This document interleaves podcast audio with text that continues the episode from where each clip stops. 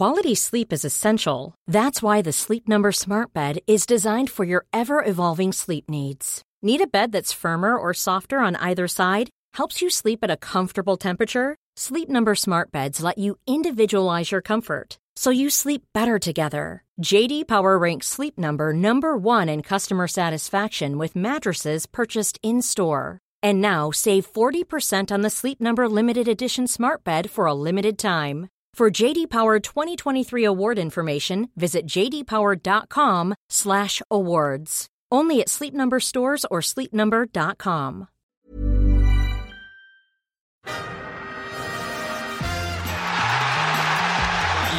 Tierney ou le grand pont pour éliminer Furlong. Qu'est-ce qu'il lui a fait là Qu'est-ce qu'il lui fait Kieran Tierney Oh là Kieran Tierney, c'est quoi C'est quoi ça Il vient souhaiter une très bonne année aux supporters d'Arsenal. Kieran Tierney, quel rush. Magnifique. Magnifique. Magnifique. Kieran Tierney Kieran Tierney Magnifique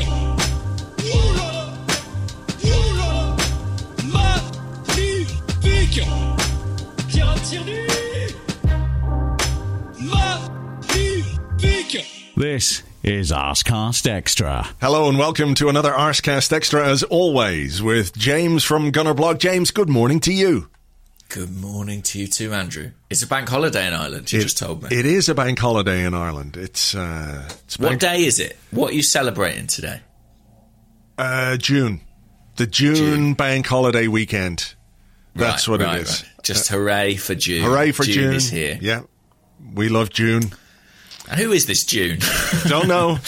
Don't know. Mysterious she's- woman. She's left us with a bank holiday, so we can be thankful for that. What we were just saying, because of the the nature of the work that we do, um, you know, bank holidays when you work for yourself, they're not the same because just sort of another day and another work day, and we're here working away, slaving away behind the microphones for everyone else, etc., etc. So you know, it's not the same like if you work in an office or you have to go to work uh, regularly, you get a day off. Bank holidays are better for for for other people, I think.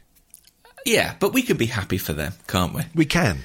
We can and we are. And we, you know, of course have to acknowledge that, you know, we're lucky to be doing what we're doing. So we're not getting churlish about not experiencing the full benefits of a bank holiday or anything like that. You know, that would be, that would be wrong. There are more, more pressing issues in the world.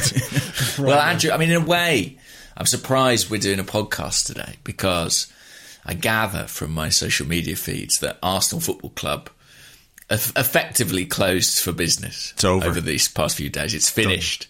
They had a good run, but they are in the mud.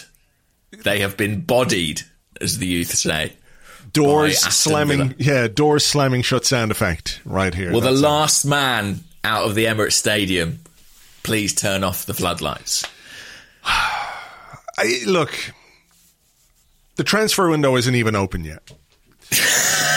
that's that's the thing that makes And me the club's already closed down. Yeah, yeah, yeah. Look, um, I think it's I think it's an interesting kind of discussion to have For sure. We're talking about Emi Buendia, if that's not clear, if somehow you've avoided the fallout from this, his the fact that he seems to be set to join Aston Villa, and Yeah. the reaction that has There was there was quite a reaction online over the weekend, and you know, there's part of me, um, a large part of me. Look, I'm not standing in judgment or anything like that. Uh, you know, people can do what they want, they can feel what they want, they can react how they want.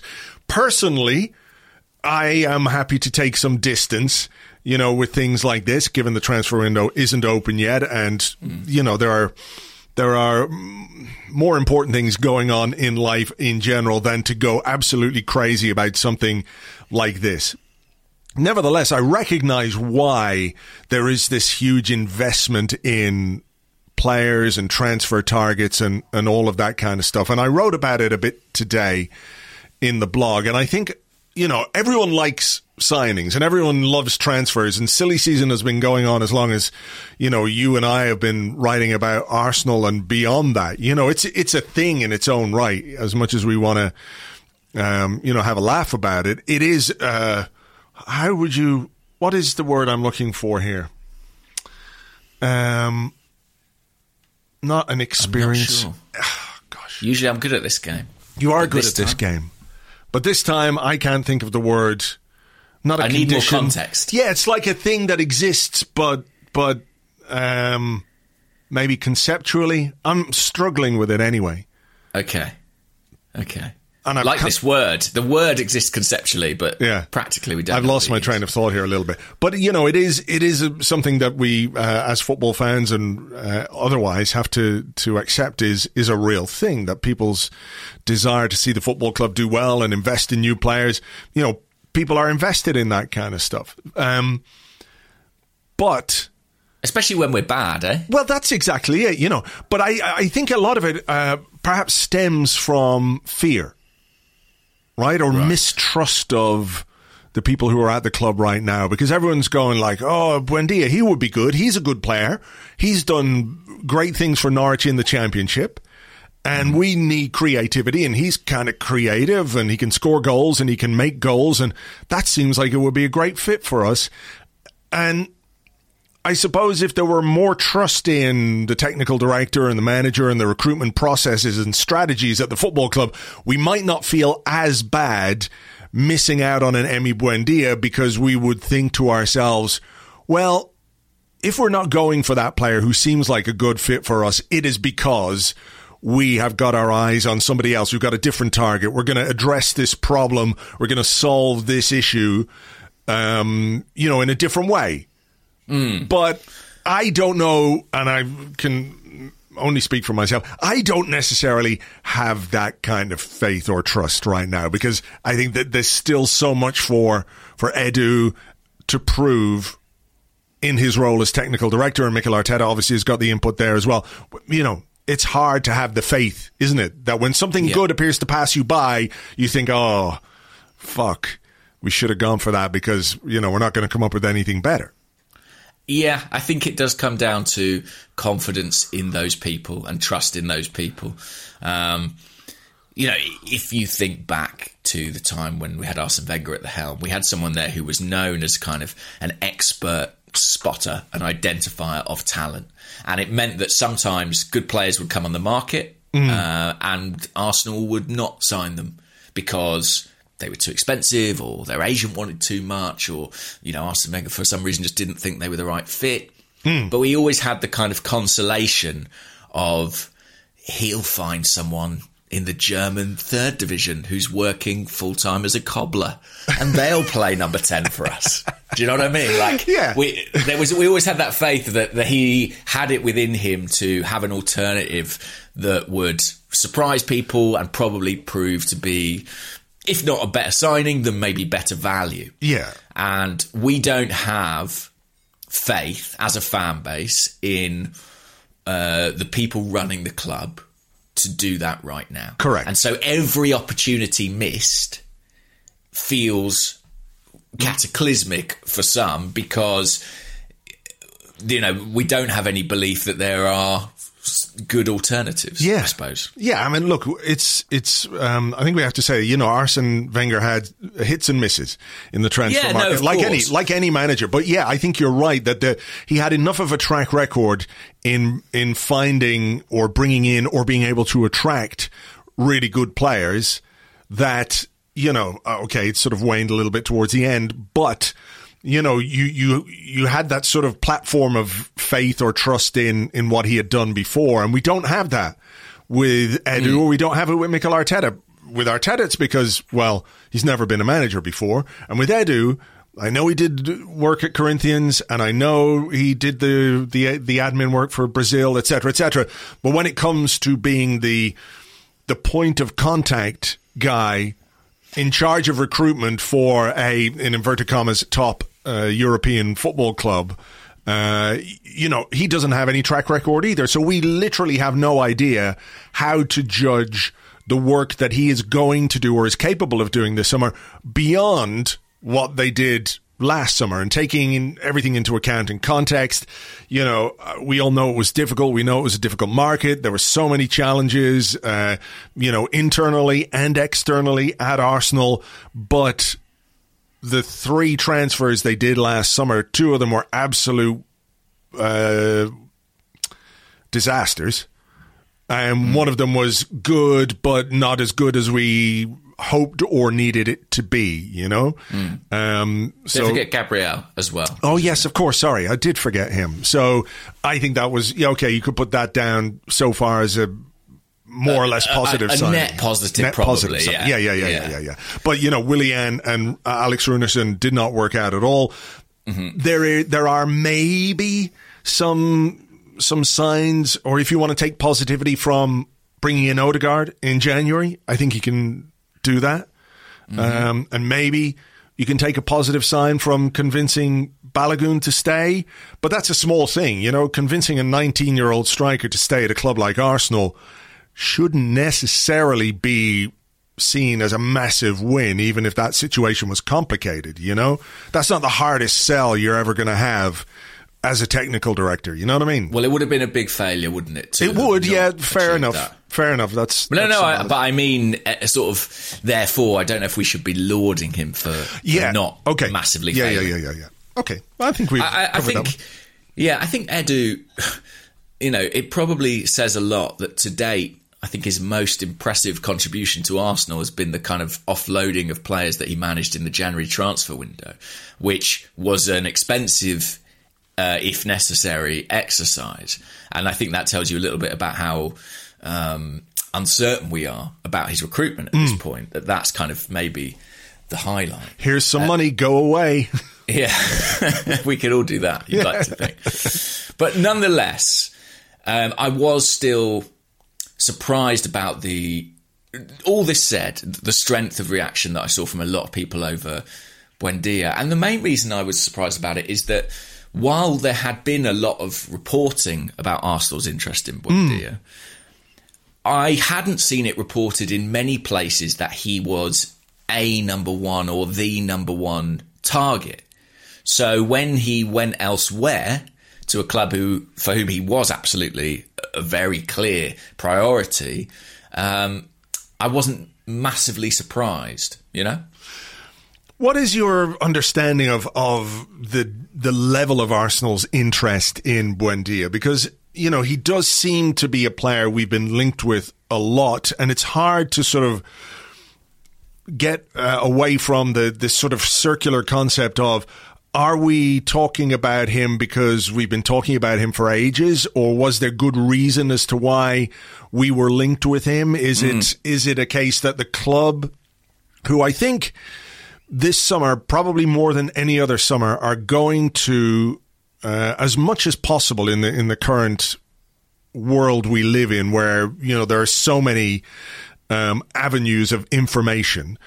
I think they are going to keep their cards as close to their chest as possible. You know, from mm. there's only so much they can do, right? Because then you've got you've got players, you've got agents, you've got representatives, you've got vested interests, you've got the other clubs involved, you've got friends, and information can leak out from all kinds of places, right?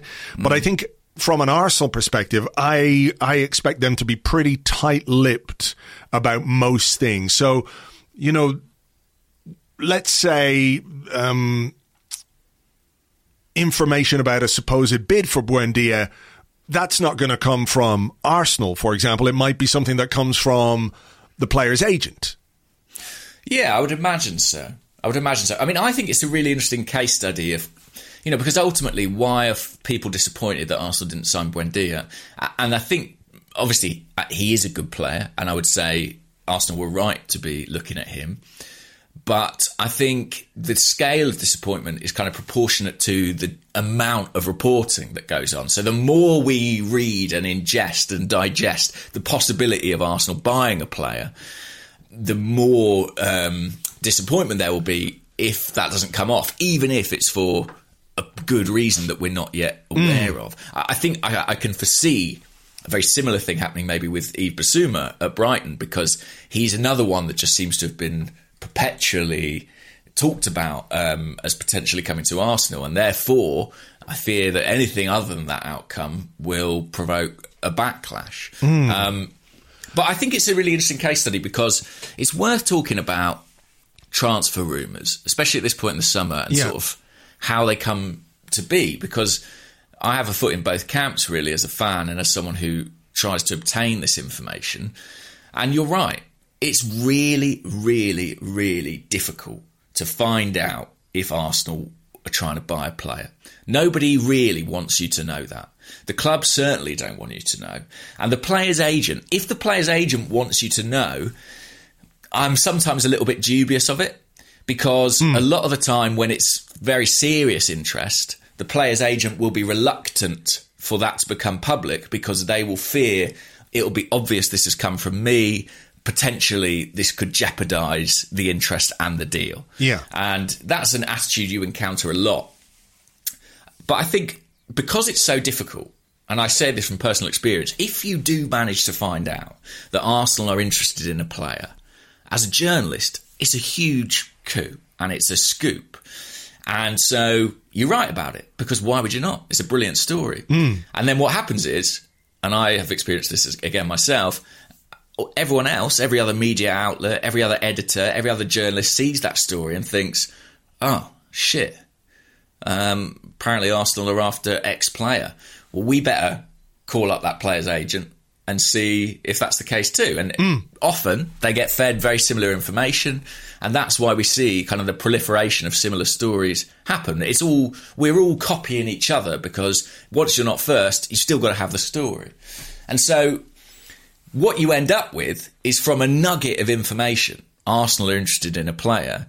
You get multiple, multiple, multiple stories kind of proliferating. Hmm. And it creates this wave of expectation. A tsunami supporters. of, of Yeah, it's a, Yeah. it- it's a snowball effect. And I'm not saying this to say Arsenal weren't interested in Buendia or Yeah. the reporting is bad. It's just the case that you know the things we know about we make a lot of noise about as reporters because it's bloody hard to find that stuff out. Do you know what I mean? Yeah, I mean, is there, you know, perhaps an element of, um, you know, let's say that one nugget, for example, that you talked about becomes a story everywhere, but. Uh, and I'm not. A, I'm not saying anybody at all is guilty of of um, you know trying to pull the wool over anybody's eyes. But what is the like Chinese whispers in a way, where it, it's slightly different in one story and then slightly different in another story. And by the time it's sort of done the rounds, by the time this tsunami has has um, washed over everybody, what can be genuine, let's say, interest in a player has become, well, a bid is being made, or you know, the players in talks, or you know, they're close to sealing a deal, etc., etc. And it can feel like something is much closer than it actually is, and that then feeds the disappointment because you know you're a fan, I'm a fan. What do you want to see this summer? I want to see signings. I love when we sign new players. I love it. Mm. Everyone does. And the idea, it's like it's like holding a delicious hamburger under the nose of a starving man, and just as he's, he's about to take a bite, you whip that hamburger away and say, "Actually, there was no hamburger. There was no hamburger at all. There was nothing there." Yeah. you know what I mean? I, I think that does happen, but I, I don't think it's. I don't think it's disingenuous reporting. I no, think no, no. That's not what I was saying. But Yeah, uh, sorry, I, I'm paraphrasing, Yeah. but but what I mean is, I, I think that uh, the report, I, I genuinely, especially the people who cover Arsenal and on that Arsenal beat, it's really well sourced information. Hmm. You know, they are speaking to the people involved, but I think that what happens is it's almost a, a kind of mass media snowball effect where someone might report Arsenal interest in Buendia, and then what we get is five articles of how Buendia would fit into Arsenal, or you know, a thousand YouTube compilations or photoshops of Buen- Buendia in an Arsenal shirt. Yeah. And I think it's a kind of cumulative cross-platform thing which creates this expectation. The thing about the bid or not, if Arsenal bid for Buendia, I've heard really conflicting reports about that from credible people. One thing I would say that's really interesting and that might explain why there is that discrepancy is that bids in football are relatively rare. You have talks. You might uh, have a phone conversation. You might have a meeting. You might exchange WhatsApps. A lot of things are done on WhatsApp now, like every other business. But that being transferred into a kind of formal written transfer bid is quite a big step. And it's not a step that is taken unless there's a real conviction that it's going to work. How does that process actually come about? Like, if a club is going to bid for a player, do they just sort of bang over a WhatsApp with 30 million and a couple of, you know, the money bag emojis? Yeah. Uh, no, I hope not. Imagine if that's what Richard Garlick has been brought in to do. They were like, we really need someone to work on our emoji game. Um, well, I mean, it, it's different every time, but the, the the way in which club buys a player, a is usually illegal in that it's very rare that they don't know that the player would join. Mm. So that I would say, and I'm not talking about Arsenal specifically, but I'm talking about Arsenal more broadly, is the first thing that you would do is that you would speak to the player's agent to ascertain the player's interest in the move. Not always the player's demands, but certainly whether it's something they would be open to. Mm. In terms of between the clubs, there are different ways. So sometimes there'll be an intermediary who will be kind of uh, the guy who goes between the clubs and kind of feels that out. Other times, the player's agent will go to the selling club and say, you know, we want to get our player out of here. What would you think is an appropriate fee?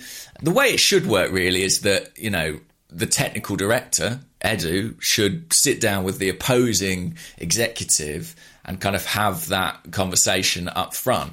It is always a bit more complicated than that. So maybe with Buendia, I don't know.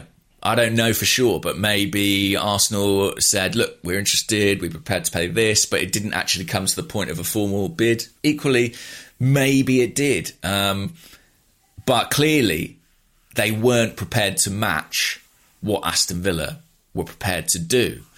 And I think, personally, I think we have to have some confidence that that was a decision taken with good reason, that ultimately they must have had um, a fee they were prepared to pay for Buendia, or they must have had other candidates they considered superior. I don't quite buy the idea that Emi Buendia turned down a move to Arsenal to join Aston Villa. I just don't see that. And I think if you look at how reports in the last couple of days, as things accelerate with Aston Villa came out, you know, stories breaking, Villa are pushing ahead, the player would still be interested in Arsenal. Are Arsenal going to make a bid? It felt to me like an attempt to smoke out serious interest from Arsenal that ultimately didn't come to fruition. And that's that's my perception. Um, I, I, I, maybe it's the arrogance of the Arsenal fan. I just think he would rather have come here if he'd had the option. Yeah, I mean, look, um, it's it's just hard to to get hundred percent accurate information on things like this because you know once the deal goes through uh, and he joins Aston Villa, it'll always be you know Villa was my was my number one choice as soon as the big Yeah. came. That's what I wanted. I mean, he's not going to turn around and say, "Well, I was waiting for Arsenal, but they didn't come in and bid for me, or they didn't give me what I wanted, and so I chose Villa instead." That's not the way. And, and Villa's a good out. move. Yeah, Like, of they're course. A, good, a really good, well-run club. Uh, beat us, didn't they? A couple of times, I think, last season. Mm-hmm. Um, and you know, I think it's a great. I think it's a really good signing for them, and I think it's really smart. I mean, who knows if they'll hold on to Jack Grealish in the next three years? That's what I was going to say to you. Do you think perhaps that the Buendia um, transfer going through early from a Villa point of view is a precursor to Jack Grealish perhaps moving on somewhere else this summer? They, you know, it gives them a bit more leverage to to um, you know to negotiate up for Grealish, etc., etc. Yeah, I mean, I think it's a great example of a club doing something very smart, which is hmm. effectively getting a replacement in in advance of possibly losing a player. And, and I'm not even necessarily saying this summer. You know, we might be talking next summer or the hmm. summer after. But to have acted early and got someone with a similar skill set, I think shows you that they're thinking very strategically. Norwich I- have it- just announced Norwich City can confirm that a club record deal has been agreed with Aston Villa for the transfer of Emi Buendia. So Hmm. there you go. There you go. I think I think so. That's that one put to bed. But I do think it is fascinating to to. And, and by the way, I, I should make clear. I've written and reported on Arsenal's interest in Buendia. It was very real, and he was someone who's very much been under consideration on their list of targets. That said, you know, throughout last season, it wasn't like the club were keeping the agent or the player particularly warm. It's hmm. not like they were ever acting like this is the big focus for us. This is the one. And I, I- I don't know what the sort of conclusion of this is really, because some people love all this silliness, and I don't want to take that away from them. And if what you really enjoy is the kind of rough and tumble of the rumor mill and whether or not things work out and enjoy venting and being frustrated when it doesn't work and being elated when it does, then that's fine. If you feel, however, that it is affecting you negatively and making you feel a bit crap, I would urge you to take some sort of critical distance from the rumour mill, effectively. Um, But I know that's difficult because, like you said at the very top, we don't trust them. Well, that's it. We don't trust them, and we want things to happen. You know, we do want things to happen. I, you know, I suppose the other, you know, people have, people will say we've got um, shown up by Aston Villa or. You know those kind of things, like you know, Emi Buendia signing for Aston Villa. I saw it reported so is a huge blow, a huge blow to Arsenal. Now, maybe it is, but you know, might be a case that the decision we made to not pursue Emi Buendia to the to to the death, I was going to say, but you know what I mean, to sort of go toe to toe with Aston Villa on something like this. to the death. That was a little bit, a little bit of melodramatic there, uh, and you do want to sign alive players. They're much, much better than uh, the dead ones. Um, you know, maybe it says something about what we have either planned or or what we feel like we can do. And I realize, you know, we've talked about not trusting them and how much they have to prove and everything else. And it's easy to be really cynical about like every single thing this football club does because it's like we're going to make a signing and you can insert your own joke here about how it's going to be a 35 year old from Chelsea, etc., etc. right? Yeah. But maybe it does speak to a decision being made about who we want and what kind of player we want uh, to add some creativity to to the team because that's still an issue. That's still a problem that we have to solve in the transfer market this summer. You know, with someone like Buendia, did they look at him and say, well, he plays centrally and sort of in from the right a little bit, but in our squad we've got um, Nicolas Pepe, Bukayo Saka, and Emile Smith Rowe who can kind of do, who do that or play in that area of the pitch, and maybe Yeah. we need somebody either more specifically central or you know you know what I mean. So it might be a case that they're what they're looking at. It's not that they didn't think Buendia could be a good player for us, but maybe we need a slightly different kind of good player or creative player. Yeah, maybe, or, uh, and, and I'm speculating here. Maybe they saw Buendia as someone who could rotate in different positions, but maybe Aston Villa had a very clear idea of you know how they wanted to deploy him. It's uh, it's an interesting one. I think as well that Villa have done something smart here that has sort of forced Arsenal into a decision or not on Buendia. I think if you'd asked Arsenal and given them the choice, they would have said, well, ideally, no one will buy Buendia until the end of the window hmm. because he's one of several options we're considering. And, you know, we can wait. And if things don't work out with Martin Odegaard or whoever else we might be considering for that position, we can always go back to Buendia. Mm. But Villa have taken that option off the table because they feared that, rightfully so, that that might happen. And so they've acted fast to be like, we're going to be emphatic and we're going to make sure this player knows he's our number one choice. Let's get it done. Mm. And, you know, I, I think what to sort of not sum up, but what I would say broadly is if you think Arsenal should have bought Emi Buendia, then by all means be annoyed because I believe Arsenal could have done that. But if you are annoyed because you think Aston Villa have beaten Arsenal to the player's signature, I'd be very wary of of falling into that trap. You know what I mean? Yeah, yeah, I know exactly what you mean there. Yeah, uh, it, you know, the, there's ways that that stories can be presented. Um, you know, like like you said earlier about taking a what did you say a critical eye on things. Um, you know, look at how certain stories are presented when they are um, released. You know, it's not simply a case Yeah. of Aston Villa have done this.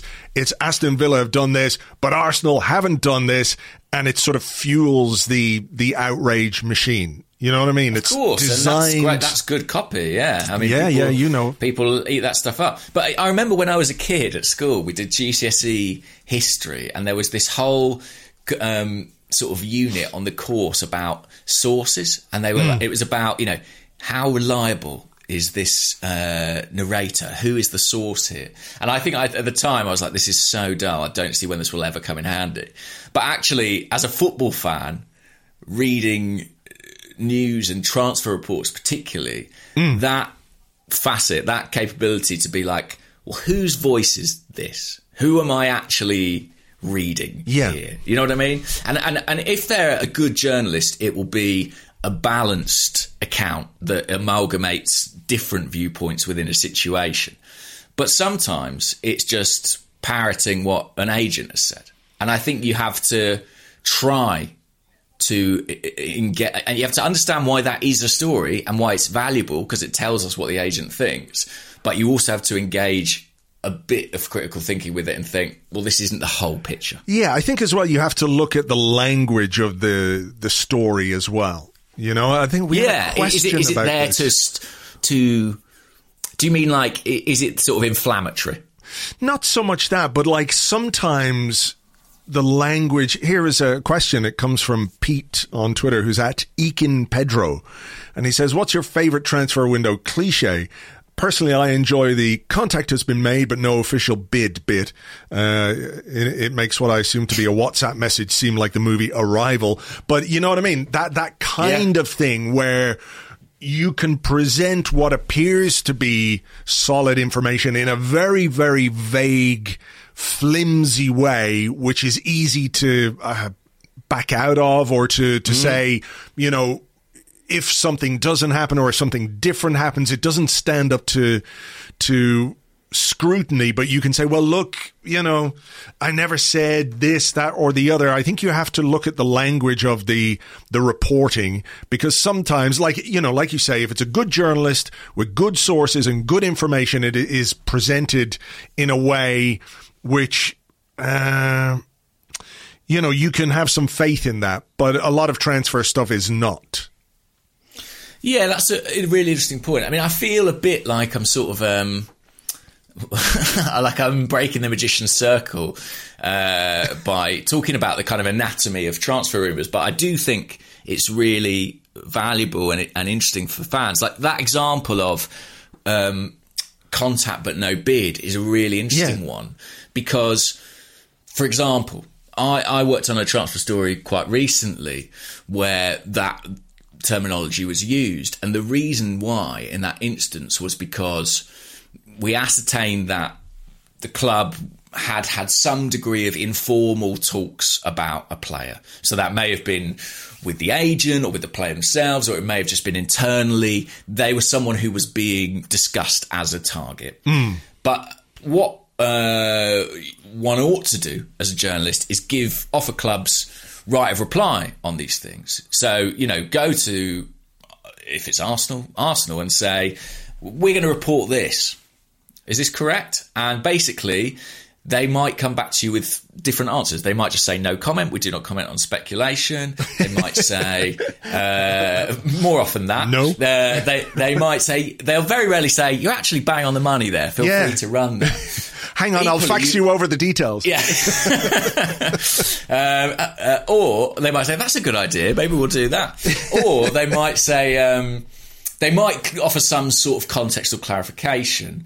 Um, in, in, the story I'm talking about, it actually wasn't Arsenal an Arsenal mm. story, um, but they might be like, well, there's been no official bid made, but mm. you're on the right lines, and then you end up with this kind of like mm, half reporting. But I agree as well; it offers the journalist or the media outlet a measure of protection. You know, it's very easy to say ostensibly, it's very easy to say Arsenal are interested in X, you know, yeah. Jack Grealish. Uh, I'm just plucking a name from nowhere um, because if it doesn't happen, well, yeah, they were interested, but it didn't happen. You know? Why wouldn't they be interested? Yeah, why wouldn't they yeah. be interested? Yeah. But what I would say is, f- genuinely, from from being the other side of this and knowing how difficult it is to obtain that information, I personally don't believe there are any journalists that we would sort of refer to on the Arsenal beat making that stuff up. Sure. I believe absolutely that,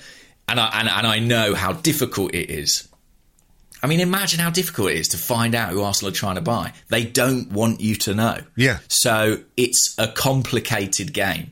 There's nothing to be, there's very little to be gained from Arsenal letting it be known they wish to buy a player. And that's why managers treat questions along those lines in press conferences the way they do. Um, so it's hard fought for that information. And then when you get it, I do think as a fan base, because we're so f- feverishly, you know, excited about transfers and so desperate for players that could prove a team, what probably started as a relatively small piece of information gets amplified. Um, mm.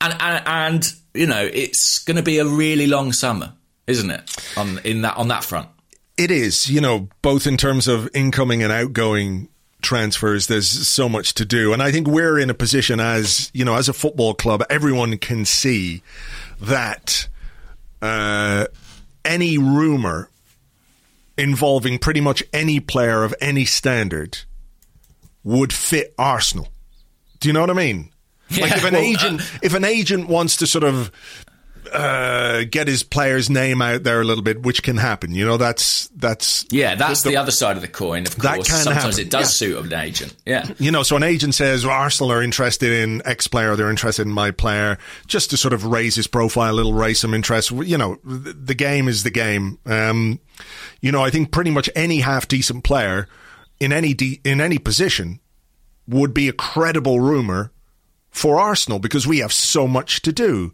from front to back. You know, there are very few players at Arsenal who are completely untransferable. So rumors. It's invo- easy, easier to name positions we're not looking for players in.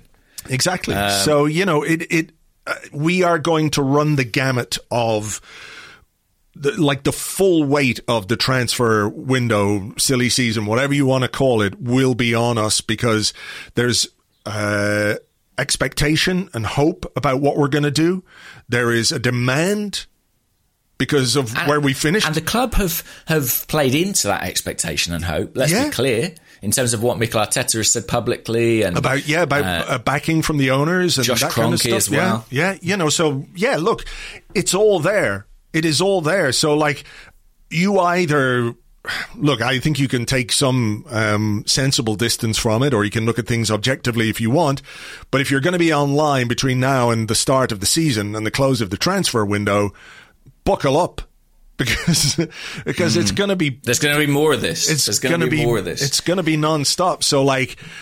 Yeah, look, you could drive yourself crazy. You really could drive yourself crazy. And and the other thing about this whole thing is that the reason transfer rumors and all that kind of stuff, and we've, I think, spoken about this before, is that it is so delicate and precarious uh, an industry that really, really good information and solid information can become wrong at the last minute.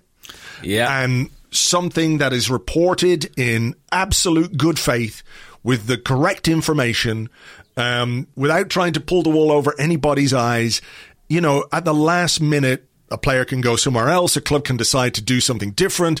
There are, you know, there are, um, things that can happen, like demands are made at the 11th hour, and a club will say, well, absolutely not. We're not going to do that. That's scuppered the deal. And that's happened countless times to Arsenal and to every football club. So, you know, the, stuff that is real and actual, uh, actually happening can fall by the wayside very quickly as well, which is why the sort of pretend ITKs and all of those people have these get out clauses. You know what I mean? They had, yeah. they can use that as their, it's a safety net for bullshit. You know, so yeah, we have to be aware of that. Things do change. I, I still see, and uh, sometimes you know, if, if David Ornstein tags me in a tweet, I'll always see in the replies someone bringing up him saying that the Arsenal deal to sign Mikel Arteta as a player was off. Uh, unequivocally off on transfer deadline day, t- literally a decade ago. People bring that up and be like, "We can't believe anything you say," um, even though that was uh, as far as I understand it, factually accurate for a period of time. Yeah, it was. was not there like a? Did they? We called him up and we we lowballed him on the wages or something like that to the point that like a year later, a delegation of senior players went to Arsene Wenger to talk to the manager about Arteta's wages because he took a, a, wage cut to join us from Everton. You know? Yeah, I, th- I think yeah, basically his contract had uh, no bonuses in it at all, as far as I understand. Mm. So, uh, yeah, I mean, there was a lot going on that day. Arteta actually drove back to the training ground after training to argue with Bill Kenwright to get that move yeah. to Arsenal. Um, but it, it is, you are right, and it is a very, very fluid situation. And again, uh, this sounds like a get out, but it, I think there is a get out this season for anyone reporting on Arsenal because there are just so many moving pieces and so many unknowns, in ter- especially in terms of departures, that would affect everything. You know, mm. Arsenal aren't planning on buying a striker in this window, but if they sell Eddie Nketiah and Alexandre Lacazette, that could change. Mm. Um, there are a lot of things like that. You know, at the moment they probably want to do one goalkeeper, but if Bernd Leno were to leave, they might consider doing two. Well, they, um, they need to do two if Burnley. Well, yeah, they might just no because they promote Runarsson to one and then just bring in um, a former Chelsea guy as backup yeah, with one but, yeah, Dimitri Kharine uh, from the 1990s with his baggy tracksuit pants, with yeah. his baggy trousers. Um, but uh, just to come back to Buendia briefly, because I feel like we've not we've talked about it instantly from a sort of transfer rumor perspective, but from a kind of technical perspective I think part of the reason there's been such outcry over Arsenal not getting the player is I think stylistically a lot of people were kind of enamoured with him. And I think because Martin Odegaard is seen as the alternative, probably Arsenal's first choice in that position, I think there were things about Buendia, namely, I think, speed and dynamism, mm. that people, a lot of people, not all people, but a lot of people preferred to what Odegaard offers. Yeah, um, I mean, I can see that. And, and, was it one of your colleagues at the Athletic who did a tweet about the the sort of stylistic differences between the the creative players that we've been linked with, like particularly between Odegaard and um, I can't remember his name. Yeah, Stats maybe guy? it was Tom Worville. Yeah, uh, yeah, I yeah. think so. Yeah, yeah, yeah, yeah. And he said that you know they're not analogous. And you know, they're not uh, like mm. for like really. Yeah. And, not, and even positionally, I mean, Buendia played a lot of his football, as you know, off the right yeah. last season, um, which is probably the one position Arsenal don't need a player in.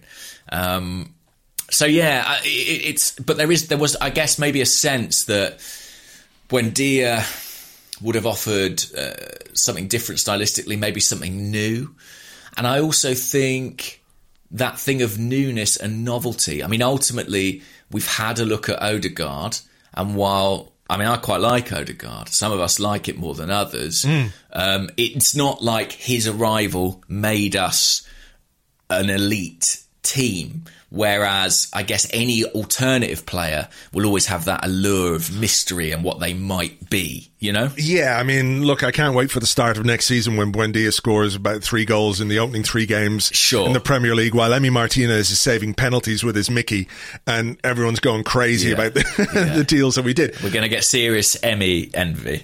Yeah, yeah, yeah. Double Emmys. Um, yeah, look, I, I, I can see, like I said, I can see why people wanted Buendia. Um, but look, it is what it is now, and he's going somewhere else, and we are going to have to to do something different in terms of um, in terms of transfers. I mean, what what, yeah. what do you um, what do you think of the Odegaard situation, um, I suppose the fact that Carlo Ancelotti is now there at Real Madrid is I, a positive in the sense that you know he's obviously going to decide who he wants and uh, what kind of players he wants in the squad next season. Which isn't to say that that's what he'll get.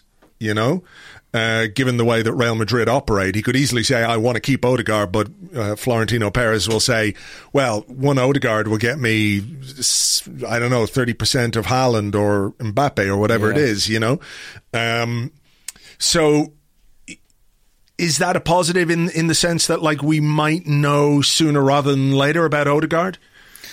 Yeah, you'd like to think that um, the fact they've actually got somebody in who can have that conversation. I mean, it'll be Perez that ultimately probably makes the decision. You would think, um, and the fact that Odegaard as well. As we were reminded by, I think all our listeners isn't at the Euros. Um, thanks to our entire Norwegian listenership for pointing that out. Um, that should, you would think, facilitate a quicker resolution. Um, you'd like to hope so because obviously, if it's not Odegaard and it's not Buendia, we haven't heard a lot of other names in that particular part of the pitch. Doesn't mean there aren't them, Yeah. but um, we don't know who they are. And Well, that comes back what- to yeah, that comes back to Arsenal playing cards Yeah. close to their chest. Yeah, and I'm sure we'll discover um, because I personally think that that position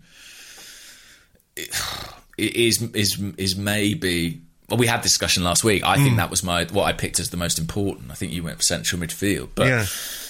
um, it is kind of an extension of central midfield in some ways. I mean, ultimately, this is a team that lack creativity and, and lack goals, and so we, we need to start Yeah, there's got to be someone. If it's not Buendia and if it's not Odegaard, it's got to be someone else. Whether we go back for for Aouar or something else Yeah. entirely, um, we'll have to wait and see. I mean, if we were that interested in him last um, last summer, would there be a reason why we aren't this summer? Unless we got somebody else in mind or somebody cheaper in mind, or who knows? Yeah, I, I do have the sense that that interest has waned substantially, which again, it so it shows kind of the vagaries of the transfer market. How a player you could be prepared to break, break the bank for a player, and then a few months later, not. I mean, the, the great case in point is always Thomas Lemar, where we, at some Yeah. stage we were prepared to pay kind of 90 90 million. million, It didn't Jesus. happen. We never went back for him. It's like he was at some point worth almost 100 million to us,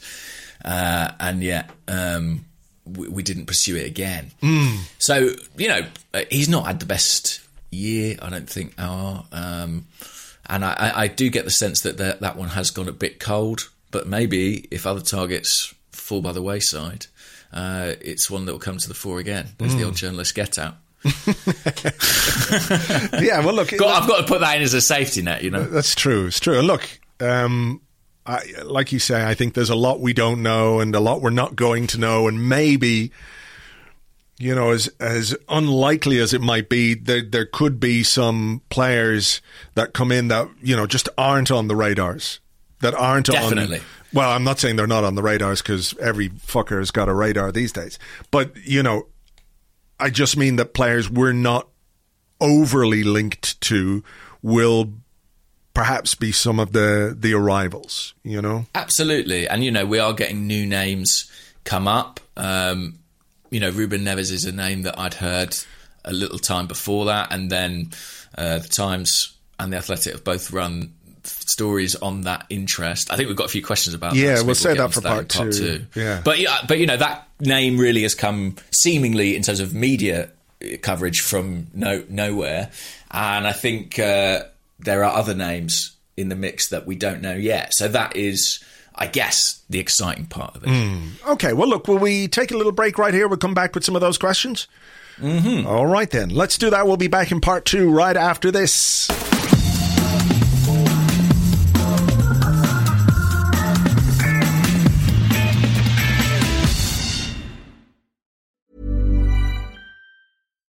Here's a cool fact a crocodile can't stick out its tongue. Another cool fact you can get short term health insurance for a month or just under a year in some states. United Healthcare short term insurance plans are designed for people who are between jobs, coming off their parents' plan, or turning a side hustle into a full time gig. Underwritten by Golden Rule Insurance Company, they offer flexible, budget friendly coverage with access to a nationwide network of doctors and hospitals. Get more cool facts about United Healthcare short term plans at uh1.com. Quality sleep is essential. That's why the Sleep Number Smart Bed is designed for your ever evolving sleep needs. Need a bed that's firmer or softer on either side? Helps you sleep at a comfortable temperature? Sleep Number Smart Beds let you individualize your comfort so you sleep better together. JD Power ranks Sleep Number number 1 in customer satisfaction with mattresses purchased in-store. And now save 40% on the Sleep Number limited edition Smart Bed for a limited time. For JD Power 2023 award information, visit jdpower.com/awards. Only at Sleep Number stores or sleepnumber.com. Welcome back to the Arscast Extra. This is part two where we answer questions that you send to us on Twitter at Gunnerblog and at Arsblog. Also on the Arsblog Discord chat server, which you get access to if you are an Arsblog member on Patreon. Unsurprisingly, many, many, many, many of the questions are about transfers. So I'm going to go first if you don't mind. We've got a couple here. Um, Let's see. Uh, one from Bunana, Ruben Neves, discuss. Uh, another one from McClunky, is Neves an upgrade on Xhaka? And uh, one from Boom Boom Boom. Okay, no, yeah, let's do that. There's another question which is sort of uh, it, it starts talking about Neves but goes off in a different direction towards the end. So, what what do you make of these links to Wolves? Ruben Neves. Yeah, I think Arsenal are. I think he's, he's someone who they're interested in. I don't think it's developed yet. Has uh, contact been made? No bid. Contact's been made, no official bid, guys. Yeah. Um, no, I think it makes a degree of sense. You know, you can see a logic um, if Xhaka goes. Well, yeah. there, Sorry. there is a comparison to be drawn between those players. But I think that's a comparison that has frustrated some fans. You know, some people are saying we want something style again. It's a sort of stylistic thing. We want something stylistically different to Xhaka, whereas Neves is seen as similar. Yeah, I mean, th- I think it's interesting in the sense that you know you could make a good case for Granit Xhaka to stay at Arsenal, given everything else that's going on with midfield, with Ceballos gone, you know, Elneny is Elneny. Um, Lucas Torreira probably going to go. Matteo Guendouzi probably going to go. Uh, you know, there's the Joe Willock question. What's going to happen with Maitland Niles? You know, so you if you're trying to rebuild a midfield, can you can you clear out eighty percent of it in one window and just buy a whole new midfield? Maybe you can. Um, But some people would say, well, if you had Xhaka there, he could do a job while you bring in your Bissouma or whoever that might be, um, who may not be Bissouma. Don't go crazy. Um, so, you know, if it's a case that Xhaka is leaving and you bring Neves in, they're not exactly the same kind of player. And I did the whole um, the comparison matrix on Squawka, which is quite interesting to look at. You know, in terms of Yeah, what did that show up? Because What did that show I up? heard Go on, yeah. Neves is slightly sort of better defensively. Some have said to me than Xhaka. Okay, well, here's what we have: games played, thirty-six versus thirty-one for Xhaka. Uh, minutes, th- those aren't really um, relevant, I guess. Ball recoveries, 223, 203 uh, for Xhaka, 223 for Neves. Five goals for Neves, one goal for Xhaka. 45 shots from Neves, 13 from Xhaka. One assist for Neves, two assists for Xhaka. 33 chances created, Neves. 17 chances uh, created by Granit Xhaka. Successful long passes, 193 for Neves, 130 for Xhaka. Um, Duels contested pretty similar, um, 280 to 255. Clearances, 40 for Neves, 36 for Xhaka. Interceptions, uh, 65 for Neves, 24 for Xhaka. Neves made 11 blocks to 7 blocks. Uh, and I'm trying to see, do I have tackles? But I don't think I do have tackles. Maybe I can find that one. Um, It's difficult because Wolves also play differently to Arsenal. You know, they they tend to sit in deeper, so there probably is going to be more tackles made, eighty six to fifty in Neves' favour. So Yeah. yeah, I mean it's it's an interesting one. I think the the the issue people might have is if you're selling Xhaka for twenty million and you're buying Neves for thirty five million, is that smart use of resources when you're kind of not that it's you're replacing like for like, but you're not necessarily giving yourself a massive injection of uh, the improvement juice. You know what I mean? I understand that. Yeah. Yeah, but but but you know, But if it's Neves, Neves, is 24, yeah. Xhaka's 28. If you keep Xhaka and you don't give him a new deal, that 20 million or whatever It's it gone. be, Yeah, yeah, yeah, yeah. It's only get getting it. less and less. I get it. Um, but I mean, if it's Neves uh, plus one, which I still think there is a need for more than one central midfield signing. Mm-hmm. Like if he's the only midfield signing, you know. Uh, but what if, if it's Neves and Joe Willock? Is that like a new signing? I'm, I'm leaving Twitter if that's what's happening. I just wouldn't be able to. That's our starting midfield. Yeah, yeah. Um, Um, yeah, look, I guess it's just one of those where, yeah, I wonder, you know, what are we expecting in terms of players? Like, here's another one. Lagu- Lagooner Grumpy on the Discord says, Are the players we've been linked with a little underwhelming? Not expecting 50 million pound signings, but it would be nice to see us go for a few Lokonga type players, decent in a lower league with big upside or potentially, uh, you know, big upside. Um, so sort of getting somebody from Belgium or the Eredivisie and bringing them in at a, a relatively young age where, you know, they have the potential to develop into something that could be really good or maybe not, but at least as a sort of strategy, people will say, okay, I can get behind that because, you know, we're a club that doesn't have infinite resources. We have to try and maximize what we get. And if some of that is, you know, taking a, a punt on a, on a player who, you know, hasn't quite developed yet, but could, do people see that as a more exciting way to do business than bringing in a guy who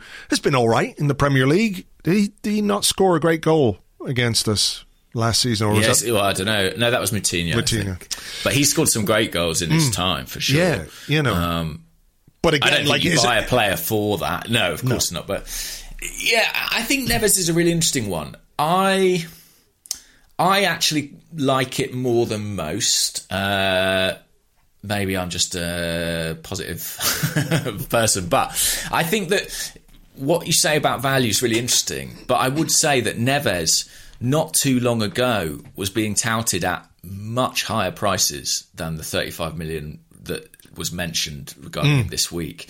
You know, he was being talked about going to one of Europe's big, big clubs for kind of 60 million plus. Um, because he's always been you know, he's one of these guys, always been a big prospect, captain Porto at 19 um, in the Champions League, went to Wolves, was a big part of what they've done there, big leadership figure, maybe not coming off his best season with them, hence the reduced price. yeah, I, wasn't there a story over the weekend about how, you know, one of our main midfield targets was somebody in the Ceballos mold? Is Neves that kind of a player in that he, you know, he's not going to bring, let's say, the athleticism and dynamism that many people feel we need. Mm. But if Arteta views him as a kind of upgrade on Ceballos, is that where the thinking is? Maybe. Maybe I don't know for sure. My hmm. instinct tells me that this this is a Xhaka replacement. That's what my gut tells me, and that maybe even his arrival would be kind of contingent on Xhaka going. And and he's not super athletic, super agile, and I know that's what a lot of Arsenal fans want in central midfield this summer. Albeit Thomas Partey provides a lot of that. Um, If he can and- stay fit. if he can stay fit. And and you know there was a very natural balance about uh, Partey and Xhaka, and if Xhaka's going, I guess theoretically having someone who emulates what he does isn't the worst possible thing. I think anyone, I think Mikel Arteta is always going to want a very cultured, reliable passer in the heart of his midfield. I think that's sort of something that we probably know about him just based on his footballing principles. He wants um, a he wants a bit of himself in his team. I feel like that. Mm. I feel like that, and I feel like Xhaka has become so important to the way we play, the way we build up play, the way we progress and move the ball. I just think that it's inevitable that if he goes, Arteta will want someone mm. fairly similar. Um, is Neves as good as Sha- as is as good as Xhaka? I, I, really don't know.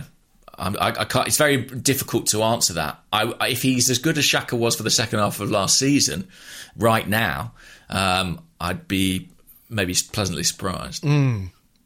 I mean, uh, but yeah, yeah, yeah, it's an interesting one. It is an interesting one, and I, you know, I do think, given everything that's going on in midfield, unless you know they make a an executive decision about Joe Willock and say yes, we want to give him the chance, and we're gonna we're gonna adjust the setup, you know, to get the best out of him, and maybe a, a four three three with Neves and Partey and Joe Willock. I know people are going crazy now, but you know, I unless that is the case, I still think if Neves is a Xhaka replacement, we still need one more midfielder. So I agree. I think yeah. we need three. I think we need a, a pool of three. You know, quality mm. central midfield players from which to make our choice. And you know, last season that was Partey, Xhaka, and Ceballos. Uh, and we without we were without them all at different times, and we rotated them. I think we need that sort of group again. Um, Partey will obviously be one. Mm. Neves, I think, is good enough to be one of the others, but there's a third. Yeah, there's a piece missing, isn't there? For sure. Um, and I'm not sure there's anyone in the squad who I see as, you know, someone like mm. Mohamed Elneny, for example, I see as kind of supplementary to that. If he stays, he's staying as, you know, the fourth guy, you know, the the the backup guy. I think you need three that you feel you can rotate without sustaining a significant dip in quality. Yeah. How oh, how much do you think Mikel Arteta is involved in the identification or the green lighting of potential incoming deals this summer in that, you know, there's a lot of focus on Edu and rightly so. And he has got a lot to prove, as we keep saying. It's his job as technical director to, to deal with the recruitment. But, you know, it feels because of Arteta's role, he's not the head coach. He is the manager. So mm.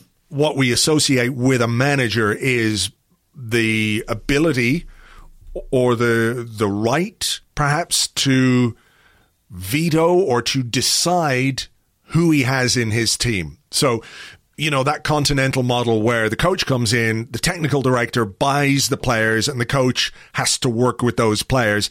That is not what we're dealing with here. We're dealing with a manager who it feels like is telling, and I'm saying this, you know, without any uh, real knowledge, but it, my, my, my guess is that Mikel Arteta is going to tell uh, the executive uh, recruitment people who he wants or what he wants. Uh, certainly what he wants, and then they might come back to him and say, well, "What about this? What about that?" Or you know, he might have very specific ideas about who he wants. I want you to go and get this player. So, does that seem fair um, in terms of how this process is going to work this summer? And it does, you know, as, as much as it puts, as much as it puts spotlight on Edu, it it also puts spotlight on Mikel Arteta because you know he will be ultimately sanctioning or not the deals uh, that we do and the players that are coming in. Yeah, he's definitely involved, and I think involved in, in quite an active way. And I think, I mean, the one saving grace for Edu and Arteta is that they can kind of, depending on how things go this summer, point at each other. You know, mm. Um, mm. but I think as a unit, they are very much in the spotlight. You know, we've we've spoken about that in terms of the Premier League next season and how important performance will be. But I think in terms of transfers too, I mean, this is their summer. Um, Mm. And there are big calls to be made, and it seems like a big call's already been made on Buendia. Neves would be another big call. Selling Xhaka is a big call. You know, Mm. they, they are they are taking decisions that they will ultimately be judged by, and you know they've got to do what they they've got to do what they think is right. You know, they've got to be led by their own judgment, but equally they have to be responsible for those decisions. Um, it's a you know he starts next season. The manager, I think, maybe on the back foot is is a bit much, but certainly with under scrutiny, you know, and, and with pressure on his performance. I mean, we've had a lot of questions, kind of about you know what is acceptable next season. What would I, I think I had one here? Let me have a look now. Okay. and the fact that people are already talking in those terms, um, I think shows you. Here you go, crumble uh, on Discord. With the league our only metric of success, what does our league positioning or points behind the top four look like at Christmas to keep Mikel his job until the end of the season? Conversely, what would it have to look like for a definite pre-window sacking? Pre oh, well, look if we're if we're struggling in mid table by December, then then I think his job is very much on the line. Um, I think realistically, next season we need to be comfortably comfortably in the top six for most of the season. Um, you know, this season was strange in a way, wasn't it? Because you could go from quite low down to quite high up with a couple of results. Like the, the, the points gap between the teams wasn't great. So it's not necessarily that league, not defending league positions, but you know what I mean? You could be like 12th or 6th Yeah, within six was- points or whatever it might be, you know? Yeah. But, but I think with no distraction of Europe, um, with all the benefits that that can bring in terms of time on the training ground, preparation time, the smaller squad, the tighter squad, the lack of fatigue, and, you know, let's be clear, the expectation that a club like Arsenal should have if we are not comfortably in the top six and pushing for the top four, then I think, uh, you know, I, I we're underperforming we're not where we should be. The manager is not getting what he should from whatever squad we have. Like maybe my opinion on this will change after a summer of transfer business where I might think, well, we'll be lucky to get top six, or if we don't get to top four after what we've spent, etc., etc. But I do think do as think- a go on. Go on. No, I was going to say, if do you think then, if he's outside the top six at Christmas, he he'll go? Well, I think, eh, like I said, I think his job will be on the line. If we're if we're sitting nine points or twelve points from the top six, well, then yeah, for sure. Mm. If we're like, Yeah. if we're one point, if we're in seventh, one point away from, you know, teams that, uh, you know, whoever is in sixth, and it might be only three or four points to the top four, that's slightly different. I think it still would lead to some scrutiny but it's mm. not quite, you know, as cut and dry. But if we're like miles off the top six come December, he's gone. He'd have to go, no question. Mm. I think that's right. I think that's right, and I think he can't afford that bad start.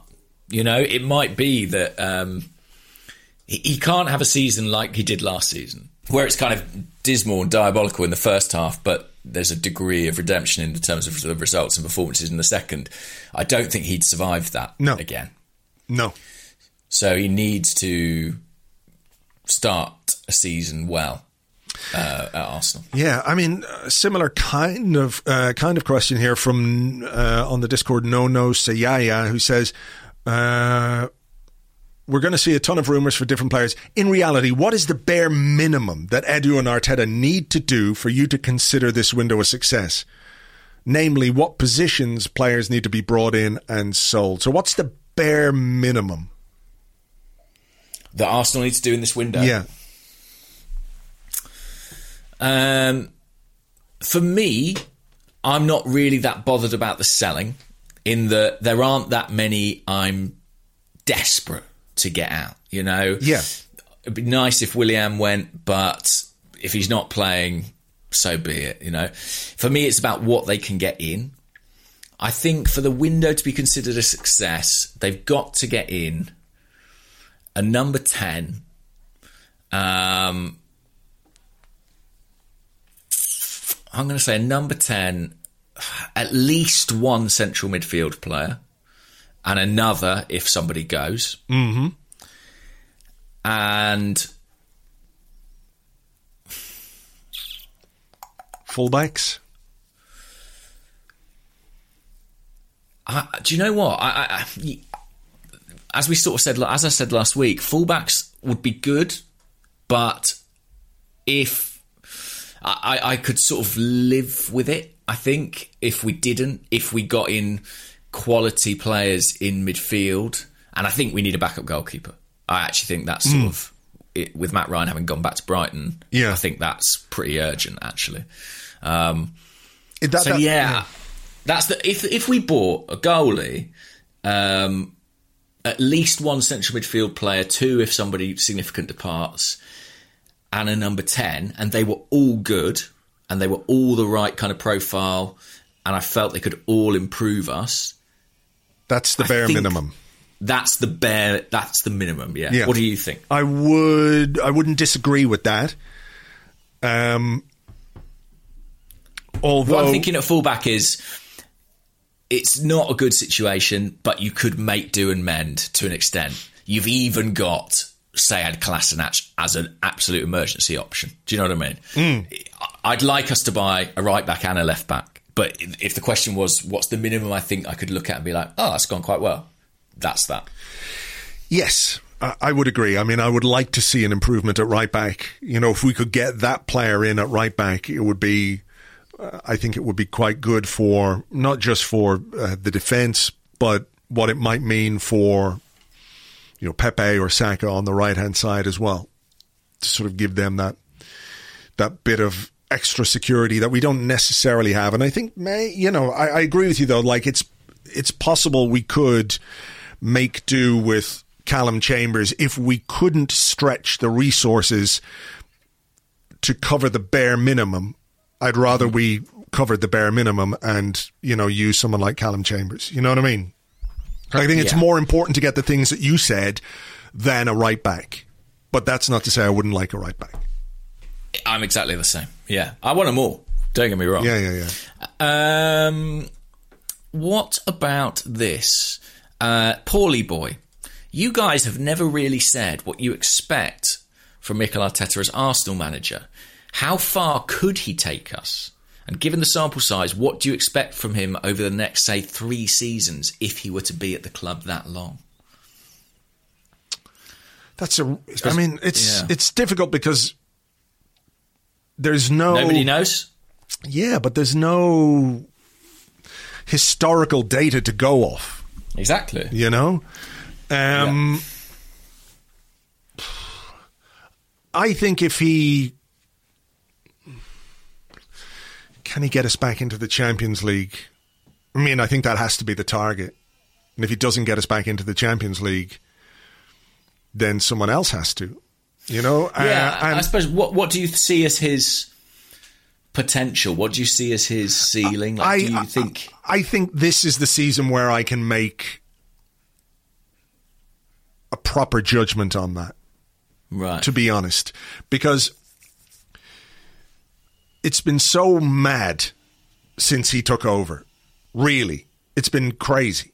So it, it's it's hard to really know or make any definitive judgments because there's been so many other things going on between the end of the Emery era, which came off the end of the Wenger era, which was chaotic, and the rebuild, the structures we put in place didn't work. There was, you know, the squad was in a mess when he took over. Then we had the pandemic. Then there were the wage cuts. Then there was the lockdown. Then we came out of lockdown. Then we had a season where there were no fans in the stadium, where, you know, all of these things where you know transfer windows weren't good. Technical or the head of football leaves just before the uh, transfer window. You're scratching around trying to make signings. January window is a difficult one also in the middle of a pandemic etc etc but it feels to me like this summer is the one where and it looks like this is going to be the case, where Mikel Arteta is going to put his stamp on the squad in terms of who stays, in terms of who goes, and then next season it's got to be the one where he he puts his stamp on the team and how they play and how they perform and what you know what way we play. So I feel like next season is going to be the one where the um, the judgment call can be made on exactly who he is as a manager. Does that make sense? Because like there are th- certain things that I I feel encouraged by and other things that worry me, but when you're given the the license to to shape the squad to your tastes, then you then you you're open to to that kind of judgment. You know what I mean? Yeah, I think so. And I also think, I mean, this is open to debate, but my personal take is I, I think I know Mikel Arteta is a good coach. Yeah. And I say that because players work with coaches all the time and they don't eulogize, they don't tend to eulogize about coaches for no reason. I think if you speak to people who've worked with Mikel on the training pitch, it's clear he is a very interesting um, and astute coach, but that's not his job anymore. His job is to be the manager, and I think that's where the gaps in our knowledge are, and maybe the gaps in his skill set are. That's what we're discovering. We don't Yeah. know. D- do I think? What do I think his potential is? I don't know, but if you're, you know, the question mentioned a three-year timescale. I mean, Arsenal need for him to have been a success. Arsenal certainly need to have been back in the Champions League in that time, Yeah. A- and you know, in in the very short term, um, you know, we absolutely need to be in the top six next season. I Yeah. think, uh, otherwise, it's the project has has failed. Yeah, for sure. I li- this is what I think. This summer and next season tells us tells us whether this is going to be a project we continue with or one that we have to sort of say, well, we tried. Now we've got to go a different direction again, which can happen. Yeah, I, I'm trying to work it out. I think when he joined in December 2019, hmm. I think he signed a three and a half year contract. So that would take him until so he's one and a half years in now. So at the end of next season, he would have 12 months remaining. Yeah. So you would think that they would pu- have penciled contract extension talks if he is to stay for kind of the end of next season. You know, it feels like that is going to be next season, like you say, it's going to be a, a, a crucial judgment point for him. Um, and and he can't afford he can't afford the kind of season he had last year. He just can't. No. No.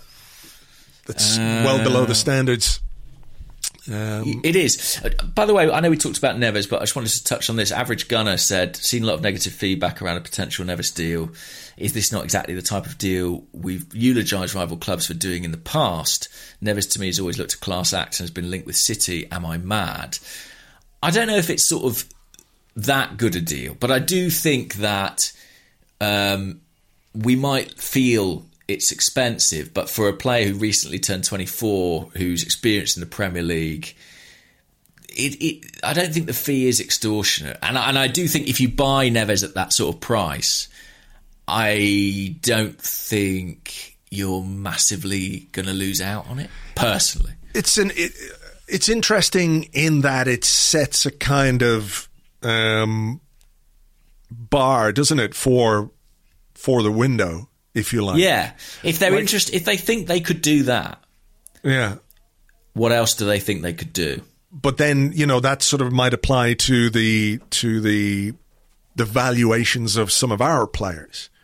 Like if Neves Right. costs X, what can we realistically expect for Y? You know what I mean? And this going back to a question uh, from Ollie Halliday on the Discord.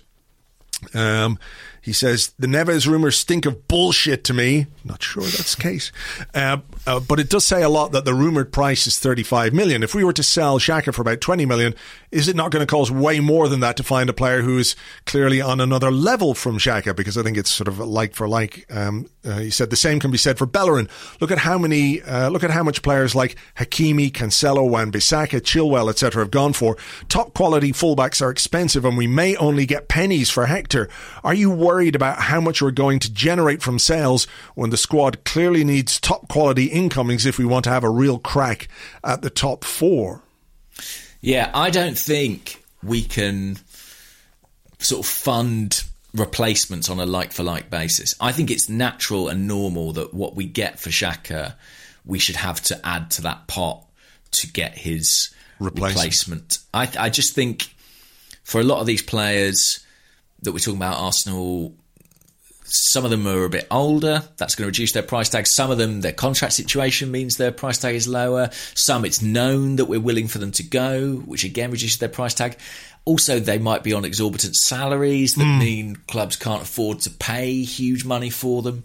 I, I've kind of made my peace with the fact that probably, with the exception of um, sixty million pound Eddie and Nketiah or whatever I said last week, we're going to get less than we hope for for from some players. What did you make of um, the story about Guendouzi hmm. over the weekend, where because apparently we have an, option. for another year, we're trying to negotiate a higher price with Marseille. I mean, do you look at that and say, yes, that is what we should be doing? We should, you know, as much as everyone knows that we want to get rid of Guendouzi, uh, and as much as that uh, weakens your hand, we should at least be trying to maximize the revenue we get from players. Or do we run the risk then of Marseille going, well, stick it up your bum, we'll buy someone else, and we're stuck with a player who, who you know, we don't want. Who now doesn't really have any potential destination? You know, Yeah. Is, I mean, that's don't- the balancing act, isn't it, of of negotiation and and managing situations like this,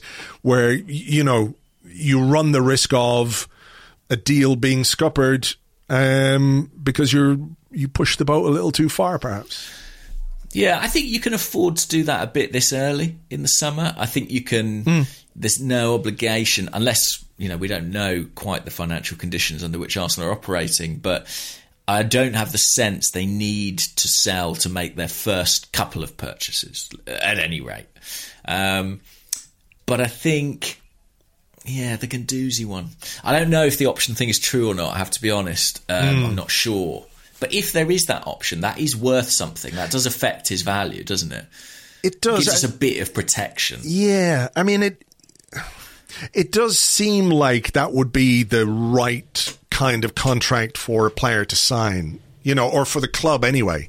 Four years Yeah, I plus mean, an option for one. Heard about Callum Chambers, didn't we? Yeah. Um, even in the past, Who uh, was it? Pierre-Emerick Yeah, Aubameyang had the option that Arsenal didn't ultimately take up Yeah, yeah. on an extra year. All these uh, sort of Huss's uh, little presents he Mm. left us behind of these plus one options. Um, I mean, it's a smart thing for clubs to have, right? And Arsenal should do it more often. It gives them greater flexibility. It gives them greater protection. Um, players are sometimes a bit funny about them because it restricts their freedom a little bit. Um, but you know, they still get paid a nice amount of money. yeah. And I think often they have to purchase the option. So sometimes the clubs have um, the option costs them a certain amount, like a kind of bonus fee. Do you see what I mean? To kind of take it out on the player as a kind of compensation for, oh, actually, you're not free to move. But yeah, I, with Guendouzi, I mean, I just. I just hope we get what we can. Maybe the smart thing for a young player like that really is to get some sort of sell on. You know, who knows what if he does fulfil the potential he was once believed to have. Yeah. he might move for a lot more money down the line. So maybe that's the best way to kind of protect yourself. We did get in trouble yeah, recently, didn't we? Uh, with a there was an issue. Akpom. Yeah, there was an issue with some of the sell-on and Joel clauses. Campbell. Yeah. there was a hearing. Arsenal appealed the decision. It was it, the the allegation or, or the punishment that FIFA handed out, which was minimal, it was a few thousand pounds. I mean, it was very affordable for a club like Arsenal, was because they felt that Arsenal were restricting the trade in some way or influencing the business of the clubs they'd sold to by saying if you sell into clubs outside the UK, uh, you only have to pay us X, but if you sell into clubs in the UK, it's going to cost you more. Yeah. Uh, because they Arsenal didn't want Joel Campbell or Chuba Akpom coming back to a Premier League team. Coming and, back to you know, haunt us. flourishing. Yeah, um, and Arsenal contest that, and I think they feel like that sort of deal is actually happening all over the place, and they were a bit unlucky to get pulled up on it. And it's something that they don't want it to set a precedent because they want to try and protect themselves against that sort of thing in the future. Chuba but I don't know what the outcome Yeah. of that was. Chuba Akpom is uh, currently Middlesbrough, Middlesbrough, yeah, and Joel Campbell is playing in Mexico he is having a lovely club time. I called imagine. Leon. Leon. Exactly. Um, Leon. Leon. Uh, Leon. have you another question, Andrew? do I have another question? I'm sure I do. Uh, bum, bum, bum, bum, bum. If not, I've got one. Well, you go for one there. Okay, well, I'm going to do this one because I'm going to pronounce the name right for the first time in podcast history, and it's from Gagan J. Georgahana J?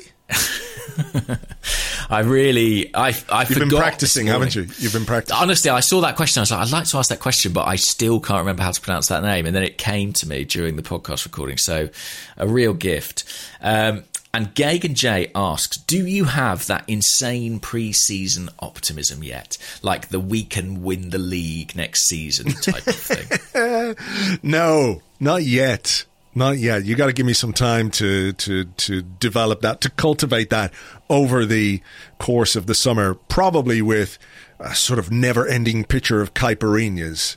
Uh, to get me into that headspace, but I do know what he means. I, I, I distinctly, distinctly remember it as a kid. As a kid, like before the season started going, yeah, of course we can win the league. Of course we can win Of the league this can. year. Of course. I mean, why wouldn't we? We're Arsenal. Why wouldn't we be able to win the league? And then we lose the first game of the season 4 0 to Liverpool or something like that, you know, which seemed to happen more than once in the like late 70s, early 80s. Um, I could be I could be wrong there, but yeah, no, I don't have it yet. And look, we've got so much to do this summer until we get a few more players in, few more, some players in in the first place. Uh, it's difficult to have that optimism, but uh, you know, I'm pretty sure there is going to be a point where, despite everything, despite my many years, despite uh, wisdom and despite experiencing Arsenal for basically my entire life, there will come a point where I go, you know what? Maybe. Just maybe. If everyone else be the- falls by the wayside, yeah, exactly. Yeah, yeah, yeah. If everyone's going, if we could just you know, get on a little run at the start of the season, da, da, da, da, da. why not? What is Why that? not? Uh, it's the spaceship. Oh, it's the fucking mower man, isn't it? It's the mower. Doesn't he know it's a bank Um, holiday? Take only an island, mate. Oh, only yeah, island. Um, I mean, yeah, I'm, I don't have the optimism yet either. Aston Villa are going to win the league. We know that. Uh, here's a question from Rambo on the Discord because it's happening this week. Who is going to win the Euros? Wow. Um, great question. Who is going to win the Euros? I mean, it's hard to look past France, I think. Mm. They look incredibly strong. Uh, their squad is frankly ridiculous, and they have added Karim Benzema to what was already a pretty impressive looking lineup. Um, I'm just trying to think if there's anyone else I think could run them close. Is it coming home, Andrew?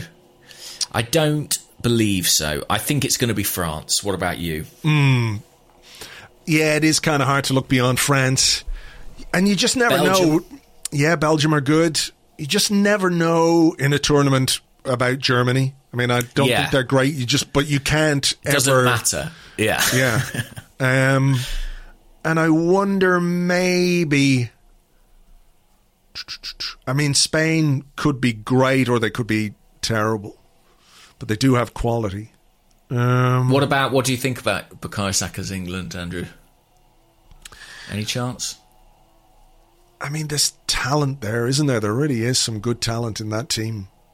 You know, as much as uh, I don't like to acknowledge the existence or the dribbling uh, of Harry Kane, I don't mean with a football. Um, yeah, I mean, Saka, Foden, Grealish, Mount.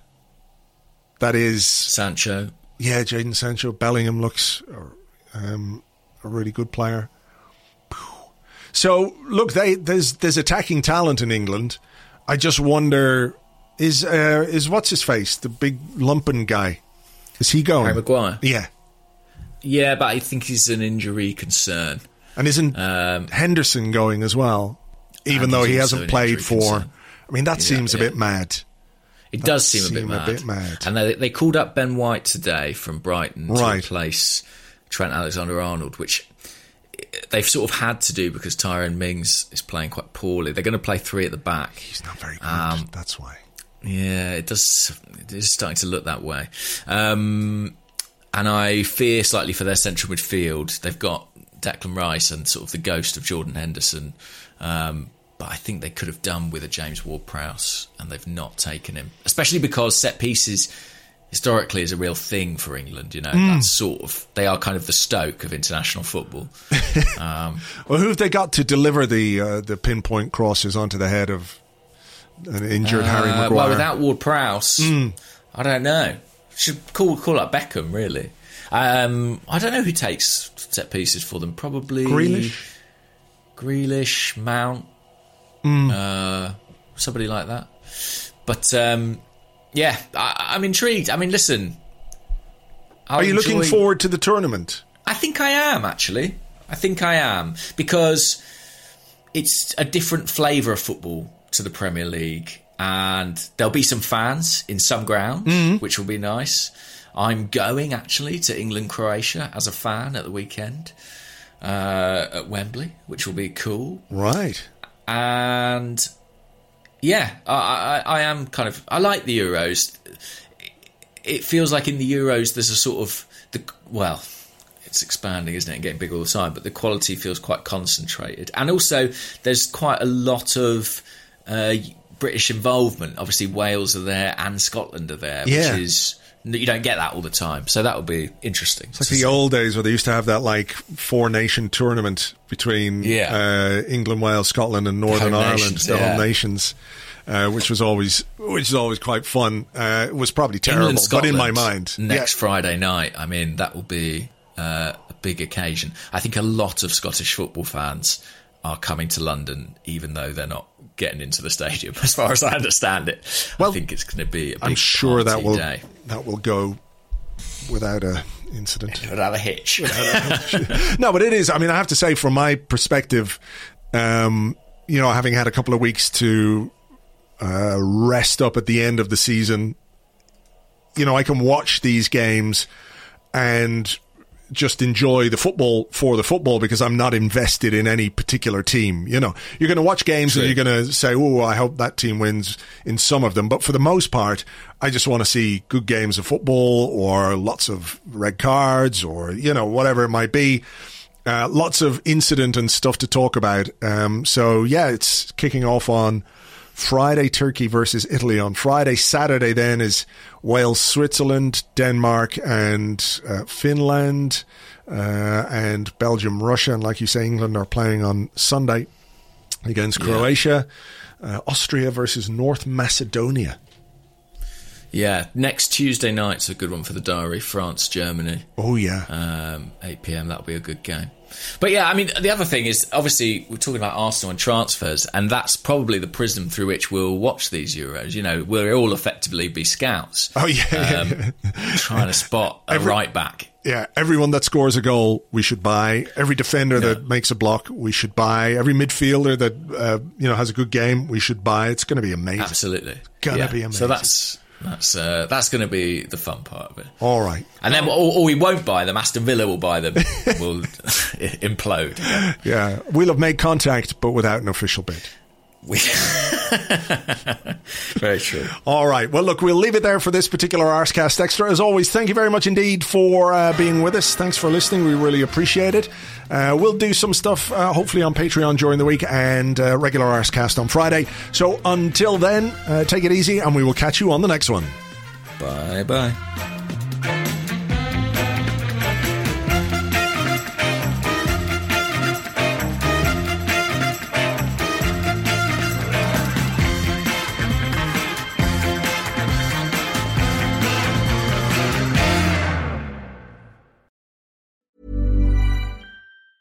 Normally, being a little extra can be a bit much, but when it comes to healthcare, it pays to be extra. And United Healthcare makes it easy with Health Protector Guard fixed indemnity insurance plans. Underwritten by Golden Rule Insurance Company, they supplement your primary plan, helping you manage out of pocket costs without the usual requirements and restrictions like deductibles and enrollment periods. So when it comes to covering your medical bills, you can feel good about being a little extra. Visit uhone.com to find the Health Protector Guard plan for you.